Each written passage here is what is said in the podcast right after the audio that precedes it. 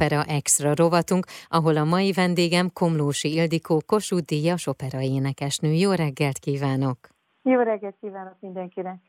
Amiről pedig beszélünk, az az Árnyék nélküli asszony című opera, amely már a Magyar Állami Operaházban lesz látható, és mielőtt belemennénk a darabba vagy a részleteibe, milyen érzés újra visszamenni a Magyar Állami Operaházba, illetve arra készülni, hogy ott lesz ez az előadás, és újra fellépni a színpadon. Ez nagyon érdekes, de ahogyan kimondta, hogy újra látható a Magyar Állami Operaházban, hát elönti testemet, lelkemet a boldogság. Ez egy nagyon nagy pillanat.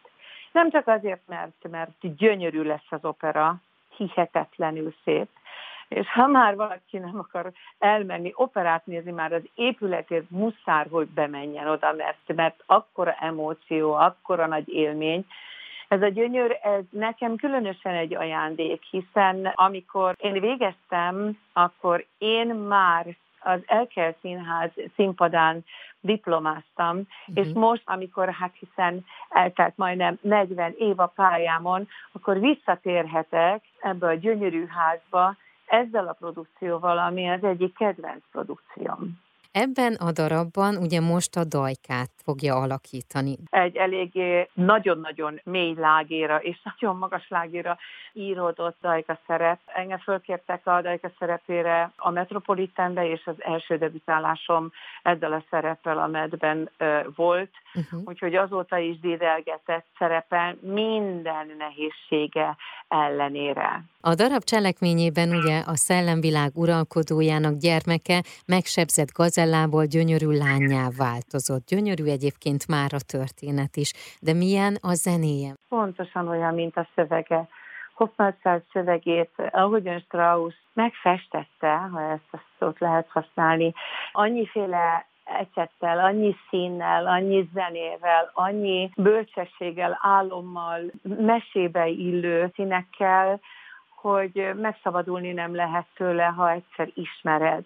Tudom, és ezt őszintén bevallom, aki nem ismeri, annak elsőre ez egy megterhelő és nehéz opera lehet, uh-huh. de aki eddig hallotta életében csak először, az nem tudja elengedni valami olyan csoda világot hoz, mind képekben, természetesen eh, Szikora János rendezésében, mint pedig zenei színekben, ami megragadja az embert. Na és akkor ott van a tartalom.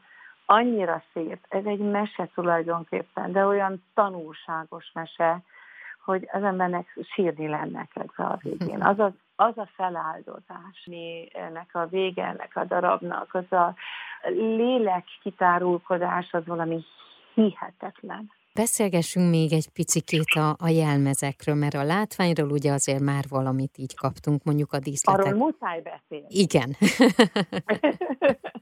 Zób Kati fantasztikus jelmezei vannak, és az, ahogyan a, a Kati közeledett ehhez a darabhoz, a tanulmányokat, amiket végzett, az a kettősség ebben, a mi világunk, a másik világ, az a, a császárbirodalma, egyszerűen fantasztikus a megjelenítése, és akkor plusz még elvős hozzájön a Jánosnak a vetítés világa. El kell, hogy mondjam, hogy az Ókovács Szilveszternek az egyik legjobb produkció, amit valaha is megálmodott az operában.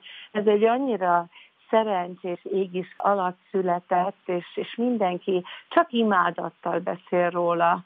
Úgyhogy tényleg azt tudom mondani, hogy aki még nem ismert és nem látta, az nézze meg, mert, mert egy csodavilágba visz el bennünket. Jöjjenek akkor azok, akik még ön mellett szerepelnek a színpadon. Mind olyan borzasztó nagy szerepek, és uh-huh. annyira fontos mindenkinek a szerepe. Ez olyan, mint amikor Szoszka néni azt mondta, hogy ugyan már, hát miért nehéz a trubadur világ négy legjobb énekesekkel, és rögtön ott van minden. Császárné szerepében a fantasztikus Sümegi Esztert látjuk, a császár pedig a nagy specialista Wagner és Strauss énekes, persze természetesen nagyon nagyszerű a Kovácsházi István, és a barakné szerepében pedig a Rálik Szilvia van, uh-huh. aki szintén specialista ebben. Úgyhogy azt hiszem, hogy tereposztásra senki nem panaszkodhat, azt hiszem, hogy sűrítve, eszenciába kapjuk itt a legjobbakat.